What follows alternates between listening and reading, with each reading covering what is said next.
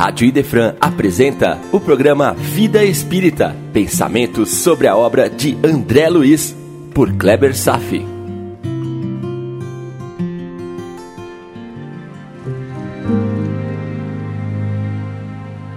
Olá, amigos. Vamos hoje mergulhar na história do livro, começando pelo capítulo 1. Nesse capítulo, André Luiz desperta numa região inferior chamada umbral. Ele fica perplexo e não compreende o que se passa. Está passando por um período de perturbação que é um fenômeno comum a todos os recém-desencarnados. Vocês vão perceber que alguns comentários que farei serão comparativos com as obras de Allan Kardec. Em outros, eu farei relações com conceitos de algumas áreas, como medicina e psicologia. Eu também farei com outras obras espíritas de outros médiums e outros autores espirituais.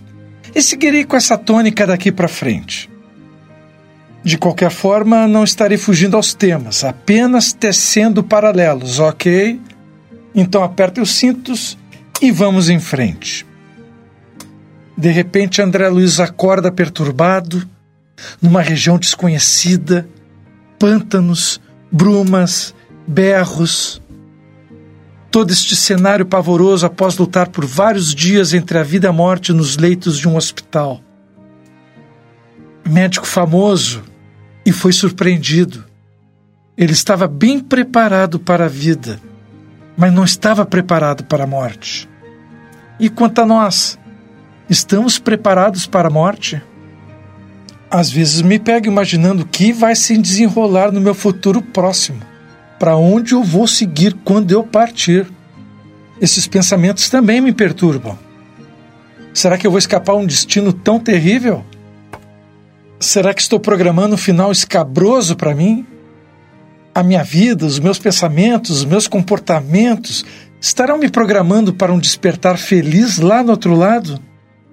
aonde é que eu vou parar se eu mantiver o estilo de vida que levo atualmente? E quantas coisas ruins que eu já fiz? E sem falar qual foi a minha educação espiritual que me prepara para a morte. Você também já pensou ou pensa nisso tudo? De consolo vale esta verdade. Tudo de bom que eu também tenha feito vai diminuir ou mesmo abolir muitas consequências negativas do que eu plantei. Existe sim um equilíbrio nisso tudo.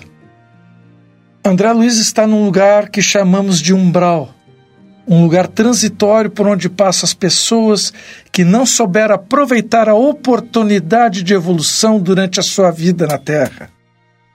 Repetindo, não souberam aproveitar. Hum, o que, que significa aproveitar? Aproveitar. Vamos em frente. Umbral é um termo novo na doutrina dos espíritos. Em toda a obra de Allan Kardec não consta sua menção.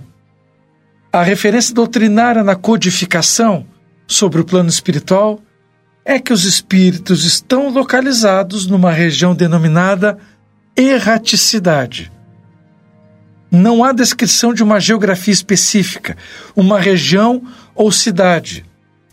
Os espíritos revelam que estão em toda parte nos acotovelando. Paulo de Tarso fala que por onde andamos sempre há uma nuvem de testemunhas. Ok, mas ainda permanece uma questão muito vaga. Vamos em frente. Este foi um dos temas que não foi plenamente desenvolvido por Allan Kardec em sua época. Ou não houve tempo suficiente, ou mais provável, foi porque não era o momento para esta revelação. Aquilo que numa outra oportunidade, na semana passada, se não me engano, eu havia comentado sobre o nível de maturidade adequado para se receber revelações, lembram? Emmanuel, na introdução do livro, reconhece que Nosso Lar não é o primeiro livro escrito sobre cidades espirituais. A vida no mundo espiritual começa a ser descrita no início do século passado, em 1913, pela psicografia do reverendo George Valley Owen, nos cinco livros chamados A Vida Além do Véu. E com André Luiz, em 1944, a descrição ganha uma grande riqueza de detalhes e pormenores, do ponto de vista de um espírito em aprendizado. Um adendo, meus amigos. Na medida em que vou apresentando os livros, vou colar as capas das referências em nosso grupo de WhatsApp, combinado? Agora quero salientar outro detalhe que às vezes pode passar despercebido por muitos estudiosos e simpatizantes da doutrina. Aliás, desde já, eu peço desculpas se não for o seu caso. Mas a questão é a seguinte: não existem lugares pré-determinados para onde nos deslocamos após a morte. Umbral não é uma região pré-existente à vida humana. O umbral foi construído por nós. É isso aí. O umbral é a manifestação da soma dos pensamentos de milhões e milhões de espíritos por muitos anos a fio. Pensamentos que são emitidos ao longo de milhares e milhares de anos e que vão plasmando no mundo etéreo uma fotografia de nosso estado espiritual em forma de um ambiente físico. Está captando? Dizendo melhor e caindo na real. O umbral é a materialização de pensamentos. Nós literalmente construímos esta região a partir de uma força mental coletiva emitida continuamente. Impressionante isso, né? Às vezes me pego pensando o seguinte: Será que eu mesmo estou contribuindo com uma poça de lama, um charco, com a emissão dos meus pensamentos? Eu quero acreditar que não. Mas a verdade é que eu não tenho certeza do quanto eu mesmo já contribuí para essas lamentáveis paisagens sombrias. E o que está ao meu alcance para que eu pare e isso não aconteça mais? Vigiar o que se passa na minha mente? criar novos hábitos, modificar meus valores? Olha, é por aí. Mas vamos em frente. Teremos muitas chances de avaliar esta situação em outras circunstâncias. E André Luiz foi surpreendido. Título de responsabilidade social, ajudava as pessoas. Ele não era um criminoso, não era um assassino enquanto encarnado. E acordou no umbral mesmo assim. Acordou respirando a longos austos, ofegante, sentindo-se doente, enlouquecido, ouvindo lamentos, gargalhadas a esmo. Ele foi atraído magneticamente para aquela região e nem se dava conta disso.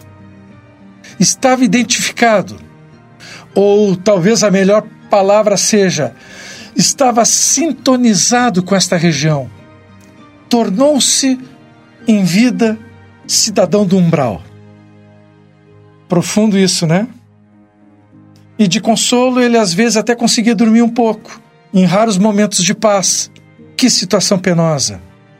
Dormir? Espíritos precisam dormir?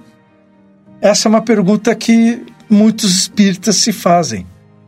Vamos lá, vamos desenvolver esse tema vamos comentar essa sutileza doutrinária. Quando Kardec publicou a sua obra, isso se deu em um espaço de tempo muito curto, por volta de 14 anos. Muitos detalhes e aspectos da vida espírita ainda seriam melhor desenvolvidos no futuro pelas mãos de outros médios consagrados, como Chico Xavier, Divaldo Franco, Ivone Pereira, dentre tantos. Na realidade, de abril de 1857, com a publicação do Livro dos Espíritos, até março de 1869, com a desencarnação de Kardec, todos os sólidos alicerces do Espiritismo foram implantados. A estrutura básica de todo o conhecimento estava sedimentado. E este foi um fato extraordinário, notável, simplesmente formidável. A doutrina espírita apresenta um volume de informações que ainda está sendo escrita e que levará séculos de trabalho para sua consolidação. 14 anos foi uma proeza incalculável. É realmente muito pouco tempo para apresentar todos os detalhes que ainda vamos apreciar. Detalhes sobre muitos conceitos que ainda estavam longe de estarem completos. Ainda hoje estamos distante de dominarmos todos os aspectos que o Espiritismo tem a nos mostrar. Ainda somos aprendizes iniciados. Não posso deixar de proclamar aqui, no entanto, por toda a responsabilidade, por toda a dedicação, por todo o trabalho infatigável, o nosso muito obrigado ao Sr. Allan Kardec. De coração, professor. E uma dica para quem não tem conhecimento básico: ler o livro dos Espíritos. Lá é onde tudo começa. Mas retomando o fio da meada, então os espíritos precisam descansar, precisam dormir quando vibram num estágio evolutivo que ainda está muito próximo da materialidade. Isso acontece numa faixa mais grosseira da existência. Os espíritos dormem sim, repousam sim, sentem fadiga. Esta necessidade de repouso, de dormir, desaparece com a evolução do ser, quando se trata de espíritos mais elevados. Este padrão será conquista de todos nós em futuro breve. E André Luiz, em seus devaneios, à procura de respostas sobre o que estava acontecendo com ele, pensava em sua família, pensava no tempo perdido. Isso aí, tempo perdido. O primeiro passo, perceber a questão do bom ou mau uso do tempo enquanto encarnados. Quantos desperdícios de oportunidade nessa vida terrena? Será que este tempo perdido pode se converter em estágio na região das sombras? No umbral? Se aconteceu com ele, André Luiz, pode acontecer com qualquer um. E André Luiz conclui num desabafo no último parágrafo exatamente a respeito disso que eu acabei de falar. Ele diz, abre aspas, Ó oh, amigos da terra, quantos de vós podereis evitar o caminho da amargura com o preparo dos campos interiores do coração? Acendei vossas luzes antes de atravessar a grande sombra. Buscai a verdade antes que a verdade vos surpreenda. Suai agora, para não chorardes depois. Fecha aspas. Pois é. Será que estamos seguindo o prudente conselho dele? Afinal, qual é o verdadeiro trabalho durante a nossa existência aqui na Terra? Para que viemos ao mundo? Viemos a passeio? Vamos pensar com carinho nessas questões. Continuaremos no próximo programa analisando o capítulo 2, Clarencio. Você gostou? Cadastre-se no WhatsApp para obter os textos. 51 99 308 8894 Indique para um amigo de coração que talvez se interesse por esse estudo. Lembre-se de que você poderá tirar dúvidas pelo e-mail. Programa Vida Espírita, tudo junto e sem acento, arroba gmail.com. Obrigado pela audiência pela Rádio Defran e tenham todos uma boa vida.